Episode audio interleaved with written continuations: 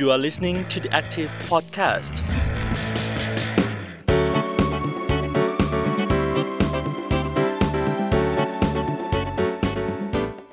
สวัสดีค่ะ ยินดีต้อนรับคุณผู้ฟังเข้าสู่ช่วงเวลาของ The Active Podcast ค่ะเอพิโซดนี้อยู่กับอัญชันอัญชัยศรีนะคะ วันนี้เราจะชวนคุณผู้ฟังมาพูดคุยเรื่องราวของควายคนความจน 5 ทศวรรษผ่านงานศิลปะค่ะ ในช่วงกลางปีที่ผ่านมาไม่แน่ใจว่าคุณผู้ฟังยังจำกระแสของงานปฏิมากรรม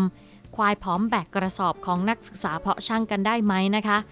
สำหรับใครที่อาจจะยังไม่เคยเจอหรือว่าไม่เคยเห็นนะคะ จะบอกว่าปฏิมากรรมชิ้นนี้มีลักษณะของหัวปฏิมากรรมเนี่ยคล้ายๆ กับควายค่ะ เพราะว่ามีเขา แต่ว่าเมื่อมองดีๆ ลักษณะของลำตัว แขนขาและมือเนี่ยนะคะ จะคล้ายๆ กับคนผอมโซค่ะคุณผู้ฟัง นอกจากนั้นบนหลังของควายตัวนั้นยังแบกกระสอบขนาดใหญ่สีน้ำตาลค่ะ แววตาก็มีน้ำตาไหลออกมานะคะ ต้องบอกว่าตอนนั้นผลงานนี้ได้รับกระแสภายในข้ามคืนเลยค่ะ หลังจากที่เจ้าของผลงานของเขาเองนะคะ ได้โพสต์ลง Facebook ส่วนตัวค่ะ ก็มีการเข้ามาแสดงความคิดเห็น มีการแชร์ต่อจากประชาชนมากมายเลยนะคะ หลายคนบอกว่าสื่อสารออกมาได้ดีเลย โดยไม่ต้องอธิบายอะไรมากค่ะ หรือบางคนก็บอกว่าเข้ากับสถานการณ์ปัญหาเศรษฐกิจไทยในปัจจุบันมากๆค่ะ เรามีโอกาสได้ลงไปพูดคุยกับธนาวัฒน์ป้องแก้ว ซึ่งเป็นเจ้าของผลงาน เขาก็เล่าว่างานชิ้นนี้เนี่ยชื่อว่าสภาวะจำยอม แรงบันดาลใจเกิดขึ้นเมื่อ 10 ปีที่แล้วเลยค่ะสมัยเด็กนะคะเขาบอกว่ามีภาพจำว่าที่บ้านนะคะ ใช้ควายในการทำนา เป็นภาพที่เขาเห็นแล้วรู้สึกว่าเป็นการเอาควายมาใช้แรงงาน พอถึงจุดหนึ่งนะคะที่ปัญหาเศรษฐกิจย่ำแย่ทำให้ตัวของเขาเองก็ต้องตัดสินใจ ออกไปทำงานตั้งแต่ตัวเองยังเด็กๆ ก็ทำให้เขาตกอยู่ในสภาวะที่จำยอมค่ะ ที่ต้องทำไปก็เพราะว่าไม่มีทางเลือกอื่นแล้ว ต้องหาเงินเพื่อให้ตัวเองและครอบครัวอยู่รอดค่ะคุณผู้ฟัง ผมเลี้ยงควายตั้งแต่ผมเอ่อจำความได้ผมก็เห็นว่าควายนี่แหละพี่ที่ผมเลี้ยงเป็นสัตว์เลี้ยงที่ผมเลี้ยง เอ่อยาวมายาวนานมากพี่เพราะว่าพ่อผมก็เอ่อมีอาชีพเอ่อเป็นเกษตรกรนะพี่ สมัยก่อนอะผมเกิดทันสมัยพ่อที่ควายไถนาพี่ ผมก็เลยรู้สึกว่า ผมเนี่ยเห็นทุกอย่างที่ควายเป็นเลยพี่ที่ควายใช้ชีวิตทุกวันเนี้กินหญ้าทำงานนู่นนี่นั่นพี่ ผมก็เลยรู้ผมก็เลยรู้สึกว่าควายนี่แหละพี่น่าจะเป็นตัวสื่อที่ดีสำหรับผมแหละ มันมีจิตวิญญาณด้วยพี่ในควายตัวนี้ครับ เหมือนแบบมันมีน้ำตาโน่นนี่นั่น เพราะว่าผมเก็บรายละเอียดหมดเลยครับ ผมทำงานเนี้ยผมร้องไห้นู่นนี่นั่น ผมก็เก็บความรู้สึกตรงนั้นจำความรู้สึกตรงนั้นมาพี่ แล้วก็มาใส่ในงานตัวนี้แทนครับ แล้วก็ผมว่าทุกคนน่าจะมีเอ่ออารมณ์ร่วมกับผมด้วยเลยพี่ ทุกคนก็เป็นเหมือนผมเลยครับเพราะว่าประเทศไทยมันมีการกดขี่ข่มเหงกันเยอะมากนะครับพี่เขามีการแบ่งชนชั้นนู่นนี่นั่นครับ ผมก็เลยรู้สึกตรงนั้น ความรู้สึกตรงนั้นนะพี่ผมเลยเอามาใส่ในงานชิ้นทุกชิ้นที่ผมทำตรงนี้แทนครับพี่หวังว่างานศิลปะที่ผมทำไปอะครับ อาจจะสะท้อนปัญหาสังคมครับ ให้มันดีขึ้นไม่มากก็น้อยครับพี่ซึ่งสัญญาการเปรียบเทียบควายกับคนจนการกดขี่และการใช้แรงงานเนี่ย ไม่ได้เพิ่งเกิดขึ้นค่ะ แต่ว่าเกิดขึ้นมาเมื่อ 50 ปีที่แล้ว หนึ่งสิ่งที่เป็นตัวยืนยันได้คือการเกิดขึ้นของเพลงคนกับควาย ไม่แน่ใจว่าคุณผู้ฟังเคยฟังกันมาบ้างหรือเปล่านะคะ เพลงนี้ดังมากในช่วงตุลาคมปี 16-19 ค่ะ ต้องบอกว่าช่วงนั้นเป็นช่วงที่การเมืองไทยก็ค่อนข้างที่จะดุเดือดพอสมควรค่ะ เพลงนี้ถูกแต่งโดยสมคิดสิงห์สงนะคะ ร่วมกับสุรชัยจันทิมาธรและวิสาคันทัพค่ะ ซึ่งเป็นบทเพลงประวัติศาสตร์และมีความสำคัญนะคะ ในทางการต่อสู้ทางความคิดของคนหนุ่มสาวในช่วงนั้นด้วยค่ะ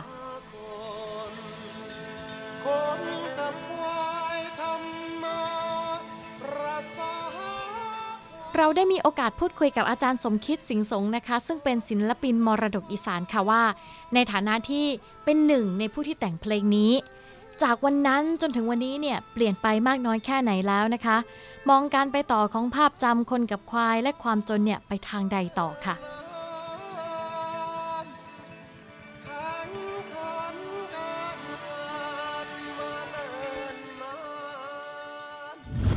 การเอาได้ระเบียบกันในสังคมระหว่างชนชั้นเนี่ยมันยังดำรงอยู่นะครับ เพราะฉะนั้นเนื้อหาสาระมันก็ยังเป็นเดิมเดิมๆอยู่ค่ะเพราะฉะนั้นอ่าทีนี้อ่าที่น้องเขาใช้งานประติมากรรมในการอ่าสะท้อนแนวคิดเหล่านี้ออกมาเนี่ยมันก็เป็นต้องใช้คำว่าเป็นพลานุภาพของศิลปะนะ ไม่ว่าจะเป็นเพลงไม่ว่าจะเป็นงานปั้นงาน อะไรก็แล้วแต่แม้แต่งานเขียนภาพเขียนอะไรเป็นทัศนศิลป์เนี่ยอ่อมันก็เป็นงานศิลปะ มันเป็นอำนาจของศิลปะเห็นไหมแม้แต่อ่อนักร้องอ่อเอาเรื่องลูกกินปิ้งยืนกินเนี่ย ไปไปไปพูดถึงมันก็ส่งผลเห็นไหมค่ะใช่ไหมเออข้าวเหนียวมะม่วงอะไรอย่างเงี้ย มันก็ส่งผล เพราะว่าเขาใช้ศิลปะใช้กีฬศิลป์ใช้นั่นเป็นเป็นเครื่องมือนะเหมือนกับน้องที่พ่อช่างที่ว่านี่ที่เขาใช้งานปั้นงานประติมากรรมเป็นเครื่องมือมันก็สามารถที่จะส่งผลสะท้อนได้สะเทือนได้เหมือนกัน ค่ะ อย่างที่อาจารย์เขียนเพลงคนกับควายเนี่ยก็ต้องถือว่าเป็นศิลปะอีกอันหนึ่งก็คือเป็นกิจกรรม คนกับคนทำนาประสาคนคนกับควายทำนาประสาควายคนกับควายความหมายมันลึกลับลึกล้ำทำนามาเนิ่นนานแข่งขันการงานมาเนิ่นนานสำราญเรื่อยมาประสบใจอาจารย์คะแต่ว่า เพลงที่อาจารย์แต่งแล้วก็งานที่น้องอทำขึ้นมามันห่างกันตั้งแบบเกือบห้าสิบปีค่ะอาจารย์ มันยังอยู่ได้อะเปลี่ยนรัฐบาลไปไม่รู้กี่ยุคกี่สมัยแล้วอะไรอย่างเงี้ยค่ะ มันยังอยู่ได้อะไอการเปรียบเทียบแบบเนี้ยแก่นจริง ๆ สิ่งที่มันฝังอยู่แล้วมันมันทำให้เรื่องราวเหล่านี้มันยังมันยังถูกใช้ยังถูกผลิตอยู่เงี้ยอาจารย์มองว่ามันคือเรื่องของอะไรคะก็มันก็สะท้อนให้เห็นว่าอ่าการ เราได้เราเปรียบกันทางชนชั้นเนี่ยมันยังมันยังไม่ได้หายไปนะมันยังดำรงอยู่เพียงแต่ว่ารูปการมาจะเปลี่ยน ไปตามยุคสมัยนะยุคสมัยอาจารย์ยังไม่มีมือถือตอนโน้นวิธีการเอาแล้วก็เปรียบกันมันก็เป็นอีกแบบหนึ่งมาถึงยุคสมัยที่มีมือถือมีสื่อ สังคมออนไลน์มีอะไรต่ออะไร มันก็วิธีการเปลี่ยนไป แต่เนื้อหายังอยู่คือเนื้อหาเอาล้วก็เปรียบกันยังอยู่เมื่อตราบใดที่มันยังมีการเอาล้วก็เปรียบกันยังอยู่การต่อต้านหรือว่าการขัดแย้ง มันก็ยังคงต้องยังอยู่เหมือนเดิม เพียงแต่ว่าเนื้อหายังอยู่แต่ว่าวิธีการอาจจะเปลี่ยนไปค่ะมันไม่ได้เป็นไปตามอ่าเจเอ่อตามความต้องการของใครได้อ่าเพราะว่ามันเป็นความเป็นจริงในสังคมอืมถ้าตราบใดที่ความเป็นจริงในสังคมเนี่ยมันยังมีการทะเลาะเปรียบเป็นอยู่แบบนี้แต่ความขัดแย้งนี้ก็ยังอยู่นะครับเพียงแต่ว่ารูปการมันอาจจะเปลี่ยนแปลงไปค่ะ อาจารย์คะแล้วหนูอยากทราบอาจารย์ว่าท่อนไหนของเพลงที่อาจารย์แต่ง แล้วมองว่ามันสะท้อนมันเป็นหัวใจของเพลงได้มากที่สุดคะอาจารย์กระดุมที่กินแรงแบ่งชนชั้น ชนชั้นชาวนาจึงกำลงน่าจะเป็นตรงนี้กระดุมยิ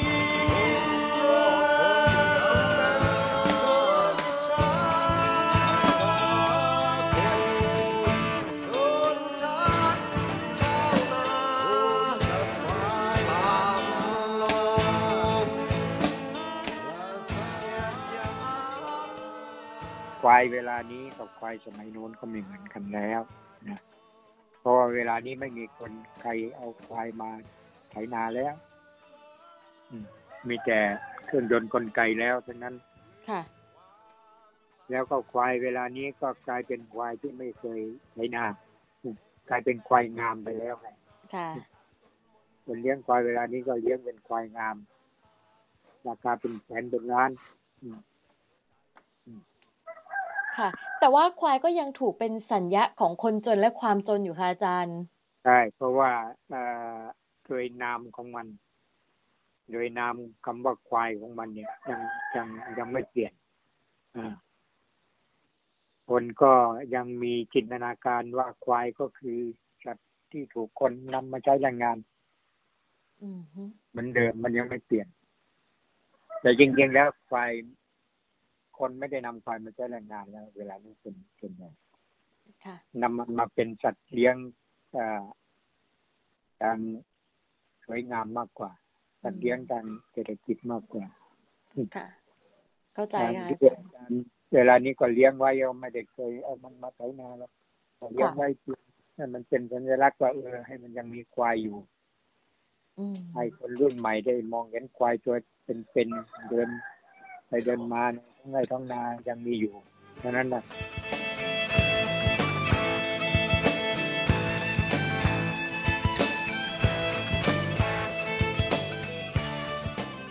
ให้อาจารย์พูดถึงประเด็นนี้หน่อย การพูดหรือการเปรียบเทียบคนกับควาย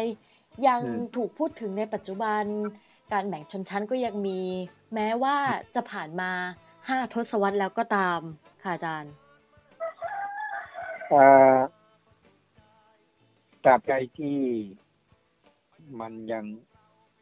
ไอ้ไอ้เนื้อหาสาระของชีวิตมันยังมีการรัดเอาเปรียบกันอยู่อย่างนี้เนี่ย มันก็คงจะยังไม่มีอะไรเปลี่ยนแปลงนะทั้งทั้งที่ในความเป็นจริง บทบาทของควายในทางเศรษฐกิจในทางนี้ มันเปลี่ยนแปลงไปเยอะแล้วล่ะนะจากจากที่เคยใช้เป็น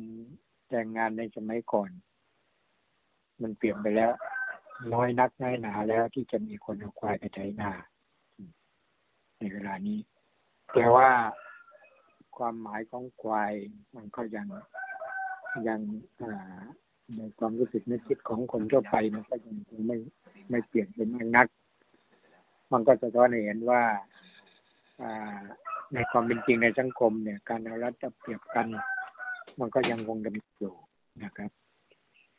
ถามว่า อนาคตมันจะเป็นยังไง นั่นก็เป็นเรื่องของอนาคตละอ่าซึ่งก็ต้องเป็นภาระหน้าที่ของคนรุ่นต่อๆไปที่ต้องอถามตัวเอง และจะต้องอตอบ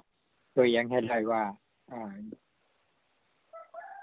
มันจะมีความเป็นไปได้มากน้อยไหมกับสังคม ในอุดมคติที่เราต้องการคือการเอาระดับเปรียบมันจะไม่มีเหมือนกับที่รุ่นพ่อแม่ที่นบันแก่เท่าเนี่ยเคยประสบมา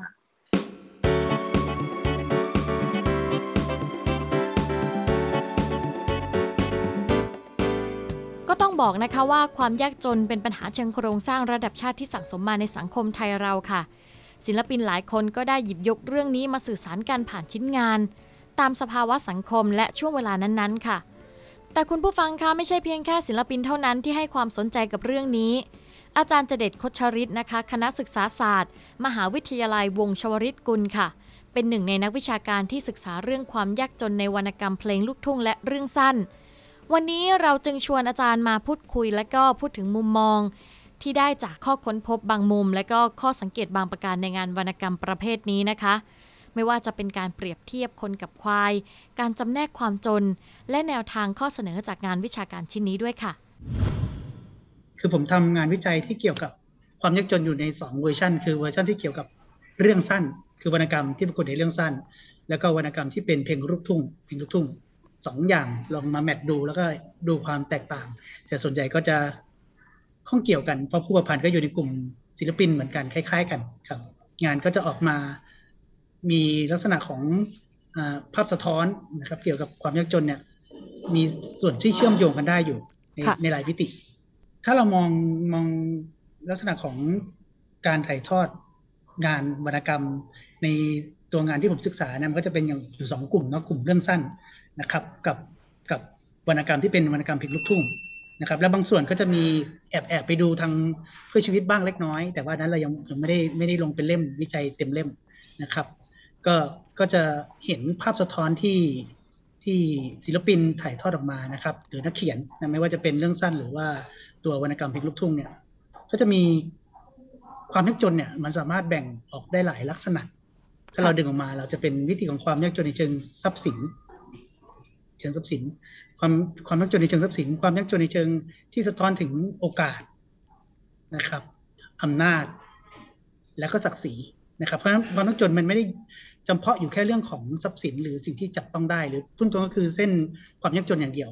เพราะความยากจนเนี่ยมันเป็นวงจรที่ผมเรียกว่ามันวนเหตุวนผลกัน เมื่อเราขาดสิ่งหนึ่งมันอาจจะทำให้เรามีความยากจนในมิติอื่นตามมาด้วย ถ้าเราใช้ลักษณะการจับแบบนี้ นะครับว่าความยากจนเนี่ยอาจจะตั้งต้นบางคนอาจจะมองความยากจนเป็นเรื่องของทรัพย์สินอย่างเดียว แต่จริงๆในตัวที่ศิลปินเขียนงานออกมาเนี่ยเขามองลึกกว่านั้นนะครับเขามองลึกกว่านั้นนะครับมันไม่ใช่แค่เรื่องทรัพย์สิน คนที่ขาดโอกาสนะครับ ก็นำไปสู่ความยากจนในทรัพย์สินได้อีก คนที่ขาดอำนาจในการต่อรอง ไม่ว่าจะเรื่องอำนาจรัฐ หรืออำนาจระหว่างนายทุน ก็ทำให้เขาได้รับกลายเป็นคนจนได้อีก นะครับ แล้วก็ศักดิ์ศรีเราจะเห็นได้ว่าศักดิ์ศรีเนี่ยเป็นส่วนหนึ่งที่ที่เราพูดถึงกันน้อยนะในความยากจนเราจะไปให้ความสำคัญกับเรื่องของทรัพย์สินนะครับและเองทรัพย์สินเนี่ยมันก็จะแบ่งได้หลายมิติ ถ้าเราแบ่งทรัพย์สินเป็นปัจจัยสี่เนี่ยเราก็จะเห็นว่าคนจนก็จะขาดปัจจัยสี่เป็นหลักก่อน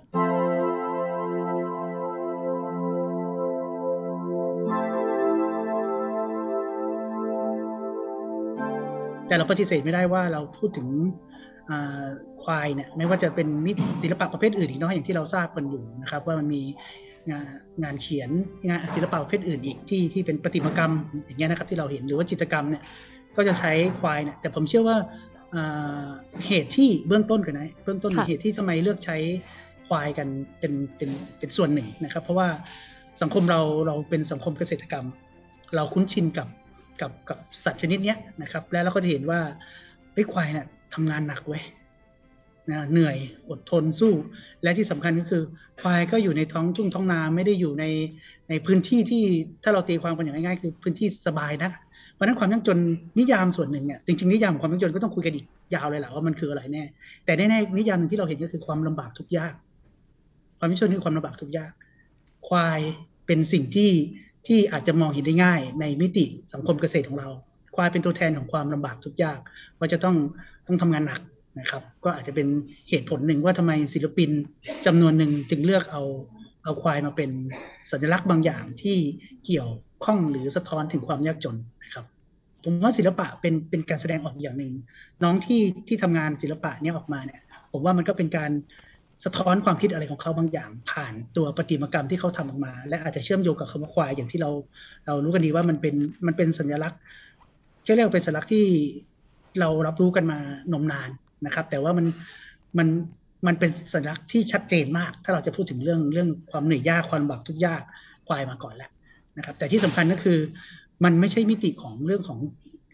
ทรัพย์สินอย่างเดียวอย่างที่บอกมันมันไปสะท้อนถึงเรื่องของอำนาจด้วย เพราะควายเป็นสัญลักษณ์ที่ที่บอกว่าเป็นความจนในขณะเดียวกันควายถูกดึง ถูกลากถูกผลักถูกดัน ใช่ไหมครับ เพราะนั้นเขาอยู่ อยู่ภายใต้ของของอำนาจกดทับอะไรบางอย่างด้วย ผมไม่อาจตีความสิ่งที่น้องเขาเขาถ่ายทอดออกมาผมว่าทางทางทางคุณน่าได้ไปคุยมาก่อนน่าจะน่าจะได้เห็นแนวคิดที่น้องเขาจะต้องมา เพราะฉะนั้นผมเชื่อว่ามิติที่น้องเขาพูดถึงความยากจนตรงเนี้ยอาจจะไม่ได้พูดถึงทรัพย์สินละ มันอาจจะเป็นความยากจนในมิติอื่นที่ผมว่ามันเชื่อมโยงกันได้ อย่างน้อยก็เชิงอำนาจและโอกาสนะครับ โอกาสในการที่จะต่อสู้โอกาสที่จะเรียกร้องอะไรบางอย่างมัน มันดูเบาบาง และก็ถูก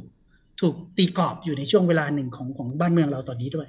อืมอาจารย์คะอยากจะชวนอาจารย์คุยต่อเรื่องของ พออาจารย์พูดถึงเรื่องการเมืองแล้ว อันนี้มันมันมันคือสิ่งที่น่าสนใจแล้วอาจจะปฏิเสธไม่ได้อย่างที่บอกว่ามันมันมีความสัมพันธ์กันอะไรเงี้ยค่ะอาจารย์ ถ้าเกิดว่าเราจะคุยเรื่องคนควาย ความยากจนและการเมืองค่ะอาจารย์ อาจารย์ช่วยแบบว่าเล่าให้หนูฟังหน่อย ความสัมพันธ์ของสามสี่อย่างนี้อะไรเงี้ยค่ะ ผมผมอาจจะไม่ได้ลงเรื่องการเมืองมากแล้วกันแต่ให้ผมไม่เห็นว่ามัน มันปฏิเสธไม่ได้จริง ๆ ว่าว่า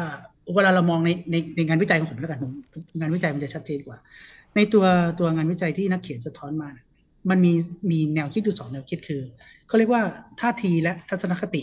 ของผู้ที่ที่ยากจนนั้นนะครับ เองต้องยอมรับว่าส่วนหนึ่งเรา เราคงไม่ได้มองโลกสวยว่าว่าคนจนจนเพราะถูกกระทำเสมอไป บางทีคนจนก็จนนอกจากถูกกระทำนะครับ และตัวเขาเองด้วยก็อาจจะมีท่าทีและทัศนคติ ที่พาตัวเองตกต่ำถ้าพูดอย่างนี้ตรงไปตรงมานะครับค่ะพาตัวเองตกได้ค่ะต่ำก็มีมันก็มันก็มันก็มีอะเราก็จะพูดว่าเราจะมองแบบคู่ตรงข้ามเสมอไปไม่ได้ถ้าเรามองแบบคู่ตรงข้ามคือ ดี ดีเลวก็ไม่ได้หมายความว่าคนจนอะขอโทษนะครับ คนจนจะเป็นคนที่แบบขยันขันแข็งเสมอไป คนจนที่ขี้เกียจก็มี แต่ อำนาจที่อยู่นอกเหนือตัวคนจนส่วนหนึ่งต่างหากที่ทำให้เขาต้องเป็นอย่างนั้นอำนาจนั้นคืออะไร ชัดเจนก็คืออำนาจของรัฐอำนาจทางการเมือง ที่ดึงทรัพยากรบางอย่างที่เขาควรจะได้รับออกไป หรือให้มาแต่ว่าให้มาอย่างไม่เท่าเทียมนะแต่เราพูดถึงเรื่องความที่เขาว่ากันอีกว่ามันความเท่าเทียมมันมีอยู่จริงหรือเปล่าค่ะนะครับ แต่ว่าอย่างอย่างที่เรียกว่าความเท่าเทียมความเสมอภาคเนี่ยมันก็พูดกันยาก เพราะฉะนั้น ต้องยอมรับข้อหนึ่งว่าอำนาจรัฐมีบทบาทที่จะชี้นำหรือให้โอกาสก็ได้เมื่อกี้ผมพูดถึงความรักจนอำนาจ และโอกาสเห็นไหมมันมันเชื่อมโยงกันอีก ถ้ารัฐมองเห็นรัฐมีอำนาจรัฐมีรัฐมองเห็นและรัฐให้โอกาส คนที่จนในมิติที่เป็นทัศนคติท่าทีต่อชีวิตในทางบวก เขาได้โอกาสเขาได้อำนาจเขาอาจจะหลุดพ้นจากความยากจนได้ ในขณะเดียวกันเราก็ไม่ได้ปรับปักปั๊มอำนาจรัฐอย่างเดียว แต่ถ้าคนจนแม้ได้โอกาส ได้อำนาจ แต่ถ้ามีทัศนคติและท่าทีต่อชีวิตพาตัวเองตกต่ำเช่นเรื่องยาเสพติด เรื่องการพนัน มันก็อาจจะทำให้เขาตกต่ำลงไปได้ เพราะฉะนั้นผมว่าถ้าในเชิงการเมืองเราก็ไม่ได้ปรับปรามการเมืองว่าการเมืองดึงทรัพยากรออกไปจากชีวิตของคนจนเสมอไป เพราะบางทีรัฐก็พยายามจัดให้เหมือนกัน แต่ว่ามันมันพอเพียงมันเท่าเทียมหรือว่ามันมันถูกซ่อนอะไรไว้ภายใต้ความเหลื่อมซ้อนของการมอบให้ คำกับคำว่าการมอบให้หมายความว่า มอบให้คนจนก็จริง แต่เขาก็มอบให้คนอื่นด้วยและช่วงช่วงช่องว่างของการมอบให้น่ะ มันเป็นแกลบที่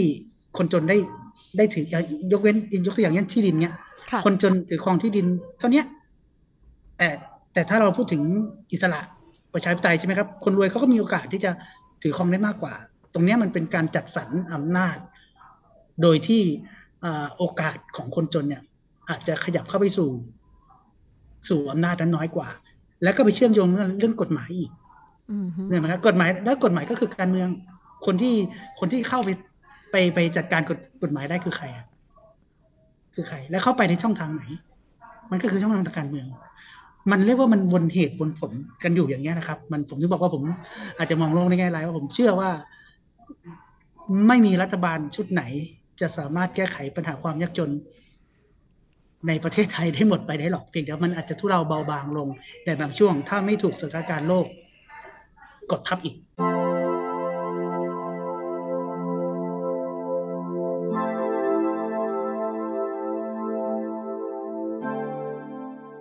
ในงานวรรณกรรมในงานวิจัยเนี่ยมีมีผลที่พยายามกรกรองออกมาได้นะครับว่าเป็นปัญหาของความยากจนเนี่ยนักเขียนเนี่ยเขาเขาเขาคล้ายๆเป็น แนวทาง แนวทางที่นักเขียนเขาเขาดึงออกมา แล้วผมก็เขาสะท้อนออกมาดีกว่าเขาเขาสะท้อนออกมาแต่ผมมาจัดจัดรูปแบบมันหน่อยมันมีอะไรบ้างนะครับหนึ่งคือ ปรับเปลี่ยนทัศนคติและท่าทีต่อชีวิต อันนี้หมายถึงตัวผู้ที่ประสบปัญหาความยากจนเองนะครับค่ะต้องปรับเปลี่ยนทัศนคติและท่าทีต่อชีวิตของตัวเองนะครับ ลดช่องว่างความสัมพันธ์อันไม่เสมอภาค อันนี้อาจจะเป็นมุมมองของรัฐและช่วยได้ ลดช่องว่างความสัมพันธ์ไม่เสมอภาคนั้น นะและก็ให้ความช่วยเหลือเกื้อกูลกันนะครับ สุดท้ายปัจจัยการผลิตต่างๆที่ที่ขาดแคลนอย่างน้อยก็ในเชิงทรัพย์สินเนี่ยรัฐอาจจะต้องเข้ามาช่วยในเรื่องนี้ รัฐอาจจะเข้ามาช่วยในเรื่องนี้นะครับ อย่างน้อยสามมิติที่ที่ชัดเจนมากผมว่า มิติแรกเนี่ยที่เป็นมิติสำคัญคือผมมองว่าการปรับเปลี่ยนทัศนคติและท่าทีต่อชีวิตเนี่ย ผมว่าเป็นสิ่งแรกที่ไม่ว่าใครก็ตามต้องช่วยเหลือตัวเองก่อน ต้องปรับเปลี่ยนทัศนคติและท่าทีของชีวิตตัวเองก่อน เช่นอืมอย่างน้อยที่สุดก็คือ ไม่พาตัวเองตกต่ำไม่ใช้เงินฟุ่มเฟือย หรือไม่พาตัวเองไปสู่สิ่งเสพติด อื่นๆอะที่ที่เกิดจากปัจจัยปัจจัยภายในของตัวเอง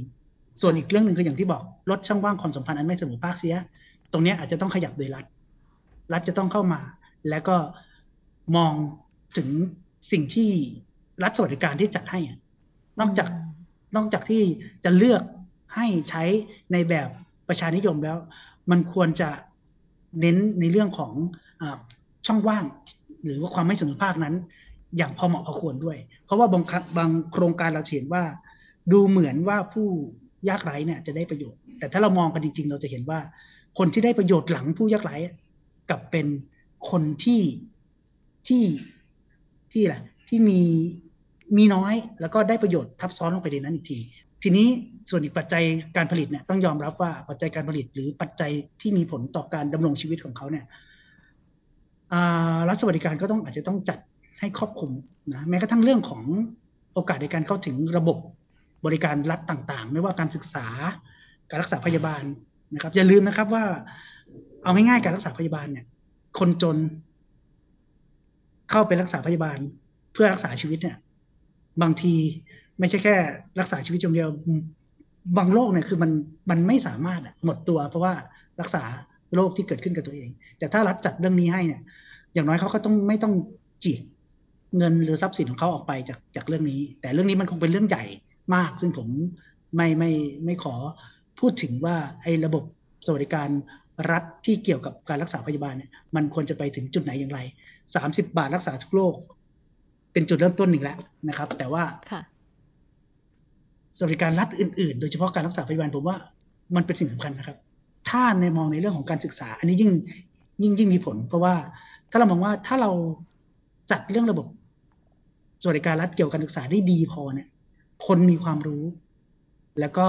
สามารถปรับทัศนคติและท่าทีของตัวตัวเองได้จากความรู้เนี่ย มันก็มันก็จะมันก็จะพาตัวเองออกไปจากความยากจนนั่นเองอืมได้ด้วยเพ ราะฉะนั้นกับเรื่องของสาธารณสุข ผมว่าเป็นจุดสำคัญที่ที่รัฐจะต้องให้ความสำคัญ เพราะทางหนึ่งเป็นทางที่จะพาตัวผู้ที่อยู่ในความยากจนแล้วออกไปจากความยากจนด้วยตัวเขาเอง นั่นคือการศึกษา ส่วนการรักษาพยาบาลมันคือจุดที่ชีวิตอะและค่ารักษาพยาบาลประเทศไทยเราก็น่าจะทราบกันดีอยู่นะครับ ก็ค่อนข้างจะสูงถ้าไม่ได้ไม่ไม่ได้ไม่ได้รัฐช่วยเหลือ บางคน ตัดสินใจที่จะต้องจบชีวิตญาติพี่น้องไปเพราะว่าไม่สามารถหาเงินมารักษาโรคบางโรคได้ นี่คือตัวอย่างของแนวทางที่ที่นักเขียนเท่าที่ผมสำรวจมาเนี่ยเขาเสนอไว้นะครับ